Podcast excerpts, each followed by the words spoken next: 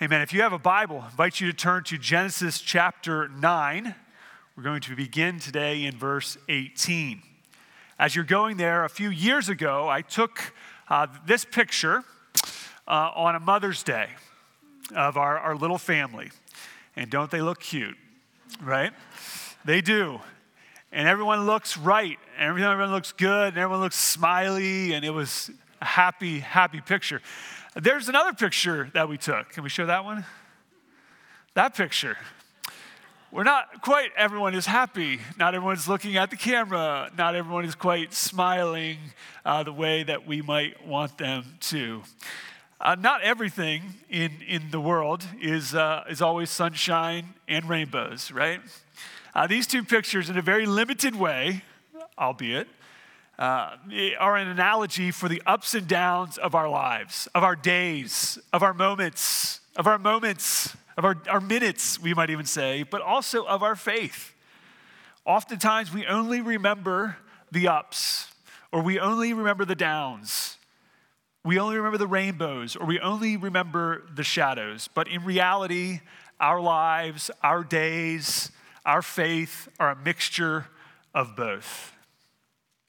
Last week, in our study of the book of Genesis, we saw how Noah emerged from the ark onto the earth, the earth that was brought out of the waters to begin a new beginning, to start anew on this new earth.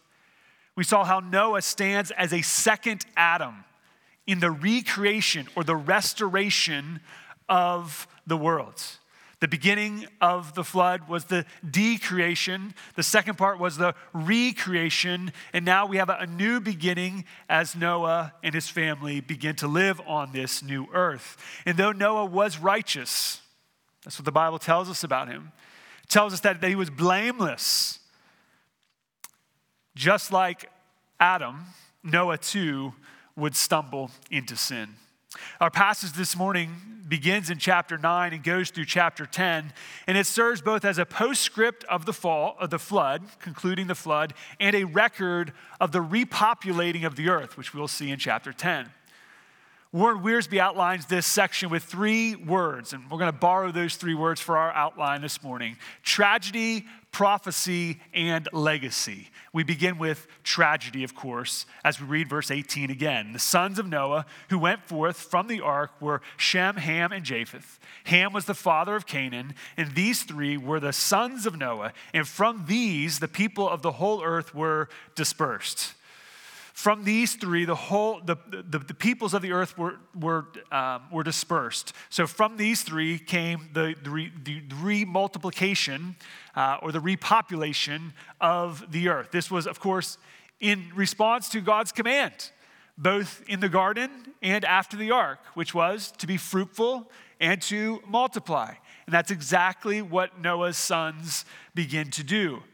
This narrative came right after the flood but some years have clearly elapsed in order for a vineyard to grow, as we'll see in the next uh, verse, and for Ham to, to, have, uh, to have children. So these events in Noah's life, though are immediately after one another in the text, would have been separated by uh, many years. Nevertheless, on to verse 20. And Noah began to be a man of the soil. That means he was a farmer, and he planted a vineyard. Verse 21 And he drank the wine and became drunk and lay uncovered in his tent. Now, you remember a few weeks ago, we talked all about Noah as this great man of faith, this man who was obedient to God's word, this man who we already said was righteous in God's eyes, blameless in the eyes of his fellow men. And yet, here, he is now described as a, a, a drunken disgrace who is lying naked in his own tent. So, from the heights, right, from the heights of obedience, from the, the heights of offering a sacrifice to God that God smells and is pleased by, to now here being passed out from intoxication. What, what a sight, what a fall, we might even say. Clearly, we understand that, that wine was involved. Wine itself is not condemned in the Bible. However, drunkenness certainly is. And that's what we find here in Genesis chapter 9. Not that Noah drank wine, but that Noah was drunk with the wine. Proverbs 20, Proverbs 23 all indicate this prohibition on drunkenness. Drunkenness often leads to disgrace. In places like Habakkuk 2, in Lamentation 4, Genesis chapter 19, we see how those two things do go hand in hand. In a few months, we're going to read Genesis chapter 19, and we're going to learn about Lot and his daughters and how alcohol was involved, how drunkenness was involved in that situation. The indication here in verse 21 is as Noah lay drunk, uncovered, that he himself uncovered himself, that he uncovered himself and was then covered with shame. Charles Haddon Spurgeon says God never allows his children to sin successfully. There's always a consequence. There's always a consequence. Not long after the flood that destroyed the earth, clearly, though, it did not destroy sin, right? As we can see here, instead, sin continued to be alive and well in the hearts of the people as it is today. Sin had conquered Noah. Here's mighty Noah, faithful Noah, and yet sin has conquered Noah. Sin was crouching at the door for Noah, as it was for Cain in chapter 4, and is for you and for me. Sin lies at the door for you and me too. Its desire is to master you. Its desire is to, to cause us to sin. 1 Peter chapter 5 verse 8 tells us the devil is a roaring lion seeking whom he may devour. It's been said that Satan will come as a serpent, and if that doesn't work, he'll come as a lion. If the actions of Noah tell us anything, it tells us that we are never too old to fail. We're never too old to fail. No, no one is safe. We, we all must be on guard. If you think about Noah, in, in the intensity of building the ark, with, with God giving him verbal commands to build the ark and instructions of how to do it, how faithful he was in those moments. When, when, things were the hottest, when things were the most serious, we might say, when he was really on the clock, right? He was obedient. And now, in the, his later years, after the intensity of, of the ark and the flood had dissipated, now he's alone. Now he's in his tent, and now he is drunk. The immediate application, we might look at this and say, man, look at the dangers of alcohol. And that's certainly true. We can make that application. However, we would also want to say this that we can make a mess of our lives in a lot other ways too.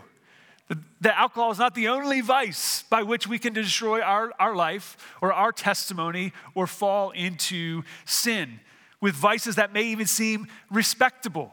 It may not even be prohibited necessarily uh, for us. We must be on guard. We must know our tendencies. We must know our weaknesses. We must pray for grace. We must make it, as the Apostle Paul writes in 1 Corinthians chapter 5, verse 8, make it our aim to please God. That's the aim, right? That's the aim of the Christian. That ought to have been the aim of Noah and was for some time. But in this moment, we see him fall, tragically fall. Well, Noah was not alone in his disgrace. Look at verse 22. And Ham, the father of Canaan, saw the nakedness of his father and told his brothers outside. Now, if you're familiar with this passage, you might be familiar there's a lot of ideas about what that means. There's a lot of people who want to make some, some ideas about what Cain did, excuse me, what Ham did or did not do. Uh, there are a lot of theories um, and a lot of conjecture without a lot of uh, data to support it. Here's what we know Cain, why do I keep saying Cain? Ham saw the nakedness of his father and told his two brothers outside. That's what we know. We know that he saw and that he told. Those are the things that we know. Was it an accident? Did he knock on the tent door and Noah didn't respond and he walked in and oops? Or did he intentionally go in? Uh, did he take pleasure somehow in seeing his dad in that kind of condition and then go out and, and proudly tell his brothers so as to shame his father? We, we don't know. We don't know those things. We don't know for sure. But what we can know is instead of covering his, his father's shame and honoring him, he further uncovered his nakedness by shaming him, that by telling his brothers.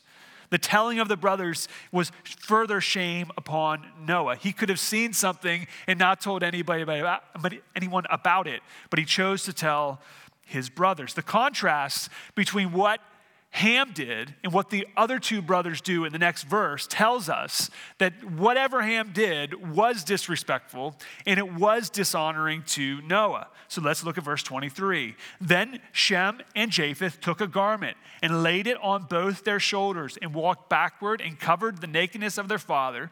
Their faces were turned backward and they did not see their father's nakedness. So instead of heaping more shame upon Noah, these two sons covered him with a garment, and in so doing, they covered his shame.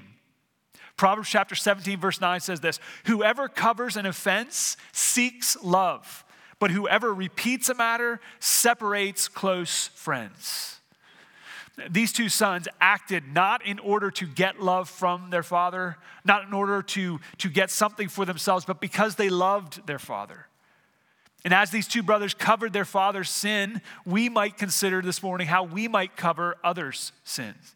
How, much, how we might, in love, cover the sin of others. 1 Peter chapter 4, verse 8 tells us that love, in fact, covers a multitude of sins.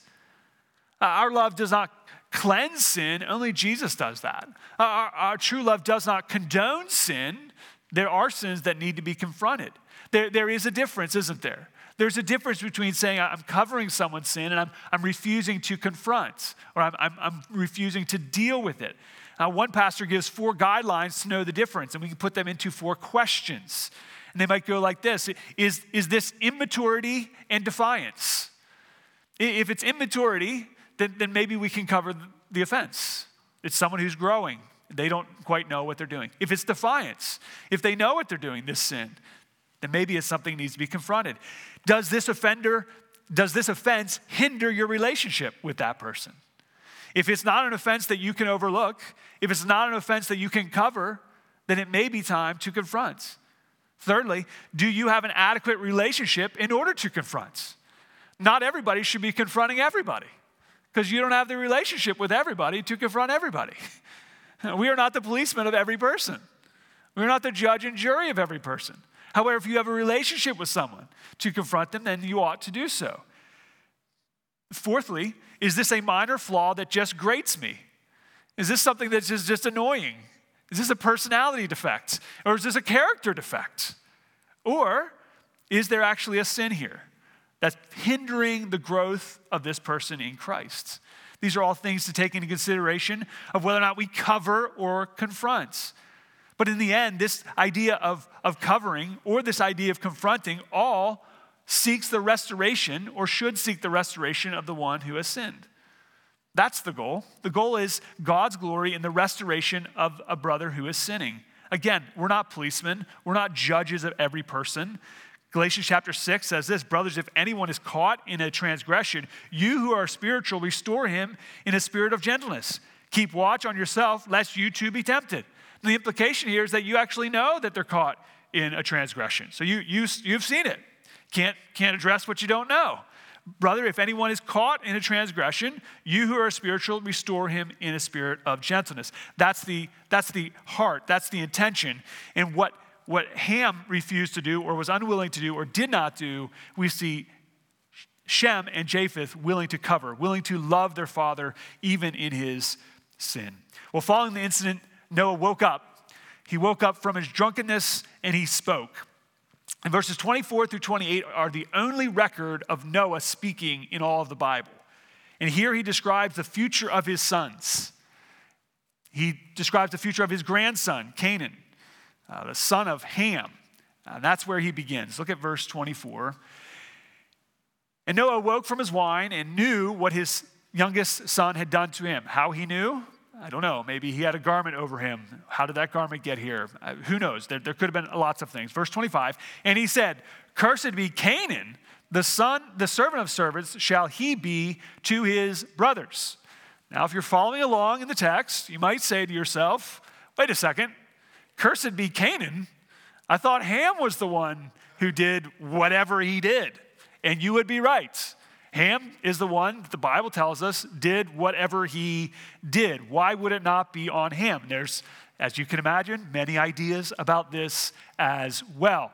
One idea is that Ham actually was involved in this in some way, shape, or form. Somehow he was, Canaan was involved somehow in Ham's sin in some way. Therefore, he was being judged. This also could be what one writer calls uh, justice retributed to the, the next generation. Uh, there are a lot of questions. But one theologian named Kent Hughes suggests that what's actually happening here is that Noah is doing something that we'll see at the end of the book of Genesis. As Jacob was going was dying, he blessed his children and he predicted certain things about their life. He, he saw or he discerned something. And so, what Noah may be doing here is discerning the character of his sons and prophesying and predicting their future. the future here, not just of Ham, but of this specific grandson, Canaan. So, here, what is the curse? The curse is the enslavement to his brothers, enslavement to Shem and to Japheth, which, as the Bible unfolds, we learn about the descendants of Cain. They're called the Canaanites. And you might remember a few things about them. They weren't particularly good people. And they actually were antagonistic towards the, the children of Israel. They had conflict with the children of Israel. And in Deuteronomy chapter 7, we find that there's judgment that is sent down or comes to the Canaanites. So the first prophecy starts with Cain. The second part of the prophecy is, is a blessing. It's a blessing directed at Shem and Japheth. Look at verse 26. And he also said, Blessed be the Lord, the God of Shem, and let Canaan be his servant.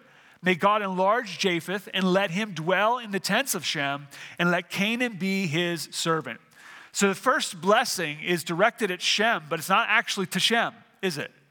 It's actually to the, the God of Shem, the Lord, the God of Shem. Noah is using uh, the word for God here, the Lord, which there's another word for God that could be used, but he's using the covenant name of the Lord. L O R D, all capitalized. That's the word Yahweh in the Greek. This may indicate that, that Shem already had a covenantal relationship with Yahweh, with God, which would have been the highest blessing already. In, in chapter 11, we'll see this in, in the weeks to come we find out that from the line of Shem comes Abraham. And so, what may be happening here is there may be a connection that is being made between Shem and Abraham. That this blessing is looking forward to the Abrahamic covenant that will come in chapter 12. Well, thirdly, he speaks to Japheth. Japheth's blessing was that his family would increase and enlarge, encompassing vast portions of land, and we'll see that in chapter 10. He also will enjoy the, the blessings of Shem. Chapter 9 concludes, you can look at it in verse 28 with this. And after the flood, Noah lived 350 years, and all the days of Noah were 950 years, and he died. You might remember that three word refrain from back in chapter 5 in the genealogy that we looked at, where we saw over and over again repeated, and he died, and he died. At the end of chapter 5, it begins to tell us about Noah, but it never says about Noah dying. Interrupted from that genealogy is the flood narrative, and now Noah, Moses is getting back to Noah and the rest of his life. And there he concludes that Noah lived this long and he died. He lived a long life, 950 years. Even after the flood, he lived 350 years. Even after his fall, he lived unknown amount of years. Noah's sin here that is recorded does not indicate to us that Noah never walked with God again. That's not the indication. It does not indicate to us that, he fell away from the Lord and he never loved God again. Based on Noah's, uh, Noah's inclusion in Hebrews chapter 11, which tells us that he lived by faith, we can believe and conclude that Noah recovered from his sin through repentance, of course, and began again to walk with God. Now, the Christian life is not a straight line. You know this. By any experience of, uh, that you have had, you know this. It has peaks and it has valleys. It has highs and it has lows. It has obedience and it has sin. It has victories and defeats. Why? Because we are not perfect. If we were perfected, then, then we would have only peaks, right? We would have no valleys. And yet sin still exists and we still fall. Now, this doesn't justify or excuse our sin, but it is to recognize that we are all in process. Alexander Whyte writes this the, the victorious Christian life is a series of new beginnings. Why is it a series of new beginnings? Because we fall and have to start again. But our sins are not the end of our story. They're not the end of our story, but rather lead to new beginnings, lead to a new start. The issue for the Christian then is how will you deal with your sin? It's not if you will sin. We're all going to sin. How will you deal with your sin? What will you do? Will you repent? Will you confess that sin? Will you seek by God's grace to forsake that sin and walk walk in obedience to God's command. Well, Noah found favor in the eyes of God. We saw that before. God saved him, and yet clearly from the text in chapter 9, Noah is not the promised seed, right? We can all agree that he is not the seed of the woman from Genesis chapter 3, verse 15. He is not the promised one that, that God had promised. Clearly, he's not it. He's not the hope of the nations, he's not the hope of the world. He was used by God to save humanity in, in the ark, yes, but he is not the one who would crush the head of the serpent. But it was from his line that that seed would eventually come. It was through Shem that that seed would actually one day come. But until then, humanity continued to increase. And in chapter 10, we see this legacy of Noah as this list of some 70 nations is compiled in 32 verses. This chapter is called the Table of Nations or the Descendants of Noah's Sons. It's not an exhaustive list. It's not to say that there are only 70 descendants between these three, uh, three men, but this is a curated or a constructed list by Moses. And the number 70 has relevance in the Bible, and, and it is a, a, the number of completion or of totality. This is not a typical genealogy, and some of the genealogies we've, we've seen before, we might know, see some of that. There's some form that changes throughout. But Moses' point, and this is what we don't want to miss in any of the genealogies what's the point? What's the point of these texts when we don't really understand why they're there? Who really cares about all these names? None of us really care about all these names. Why is this there? Why would Moses even bother with this? He's giving to us a record. He's giving to us to an account. He's giving to us a way in which the seed is preserved, and he's communicating to us the, the repopulation of the earth. He's, he's communicating to us or describing what we could call the repeopling of the world. And how did that happen? How did all these people get back on the earth? It was through Noah's sons. Look at it in verse 1. And these are the generations of the sons of Noah Shem, Shem, Ham, and Japheth. Sons were born to them after the flood. These are the sons that were born after the flood. And he goes on to list all of these things. But what we come to understand is all that follows, all that follows are the descendants from one man. From one man. That's the point. That what follows is the, the descendants of Noah, his sons, and then their sons. What that tells us is that there's actually only one race. There's only one blood. It's the human race, and that God is the, the creator of that race. There are not actually multiple races, not in the purest sense of the word. There's one race, there's one race, the, the human race. Now, there are many differences, of course. There are ethnicities and cultures and language, of course, and we'll see that. And we have seen it, and we experience it, but only one blood. Back in chapter 9, verse 19, it says, These three were the sons of Noah, and from these the people of the whole earth were dispersed. Or a footnote in my Bible says, From these the whole earth was populated. You come to the New Testament in Acts chapter 17, and uh, Paul says this, and he made from one man every nation of mankind to live on the face of the earth, having determined allotted periods and boundaries of their dwelling place. John MacArthur writes all physical characteristics of the whole world race were present in the genetics of Noah, his sons, and their wives. How that exactly works, I have no idea. But that's the reality. There was one man, he had three sons, and from that, humanity came back onto the planets. One race and one blood. And what does that mean?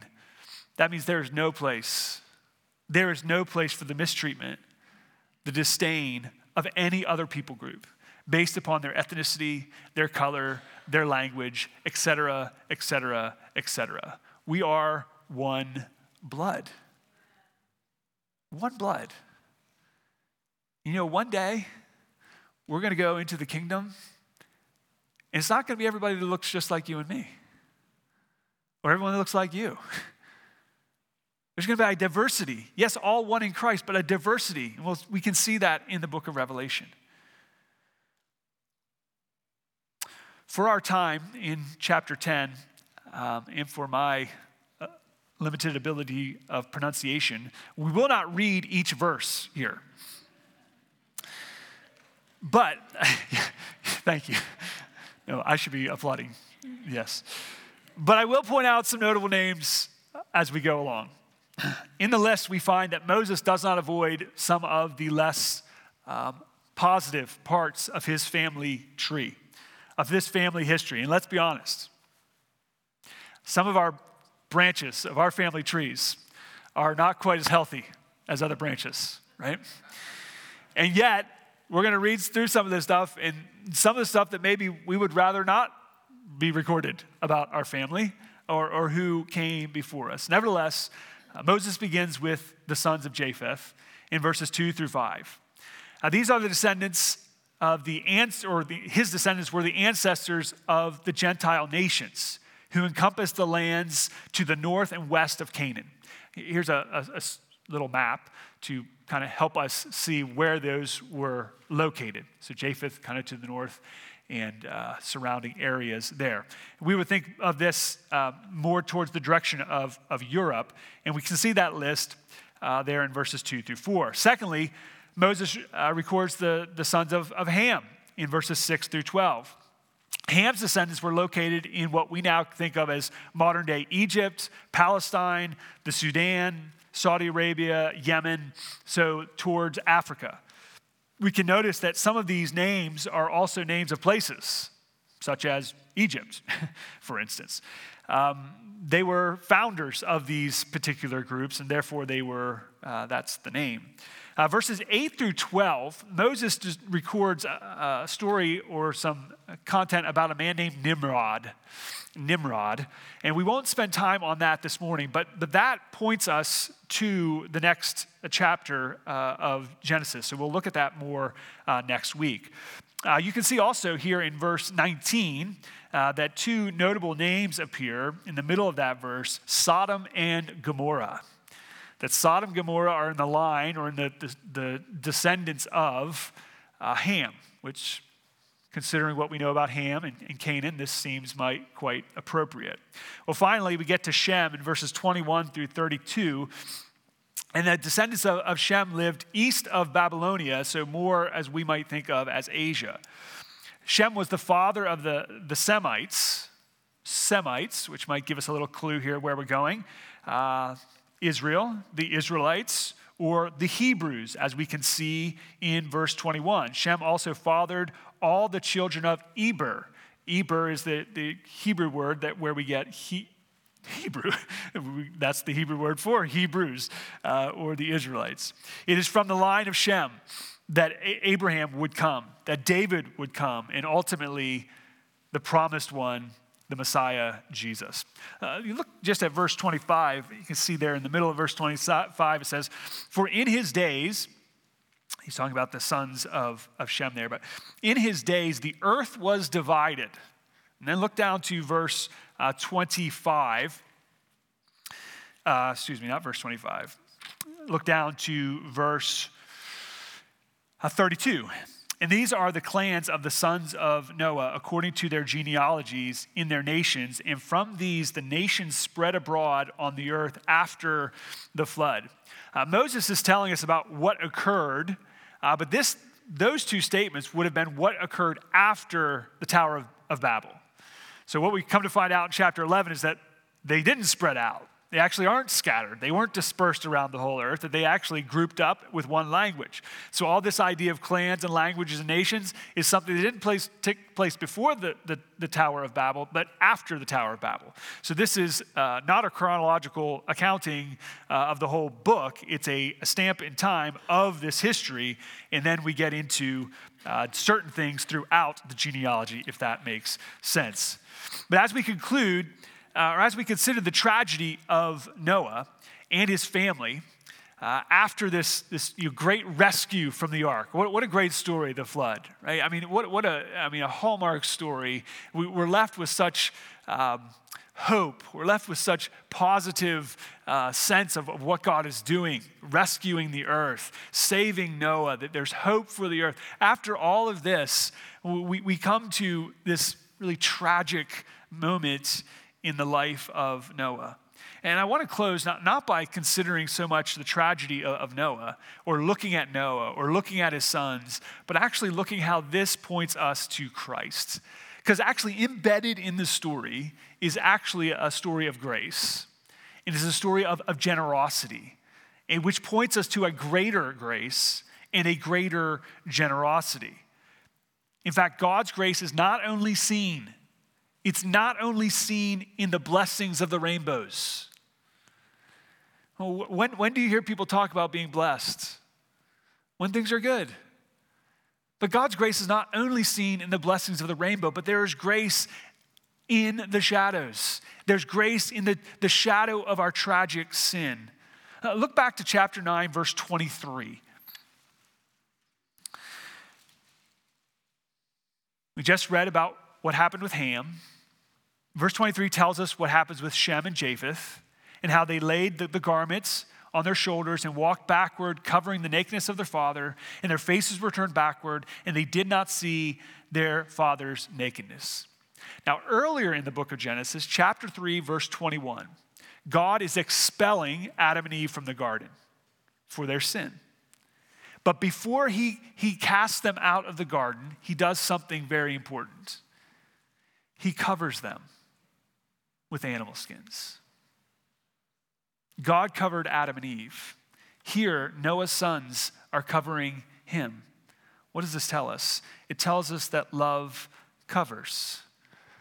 These two, maybe uh, ordinary acts, maybe things that we might just read past in our Bible reading, are acts of love that point ultimately to another covering, a greater covering, the ultimate covering for our sin not made by animal skins or, or, a garment, but through Christ as he stretched out his love on the cross, taking on himself our sin, covering our sin. He is the Lamb of God who takes away, covers the sin of the world. That's love. That's the blessing, the blessing of God that you and I can receive. The Apostle Paul writes it this way in Romans chapter 4 Blessed are those whose lawless deeds are forgiven and whose sins are covered. What's the blessing of God to us? That our sins can be covered. It's not that we'll never sin, it's not that we have to be perfect, it's not that somehow I, I, can, I can, live a good enough life for God.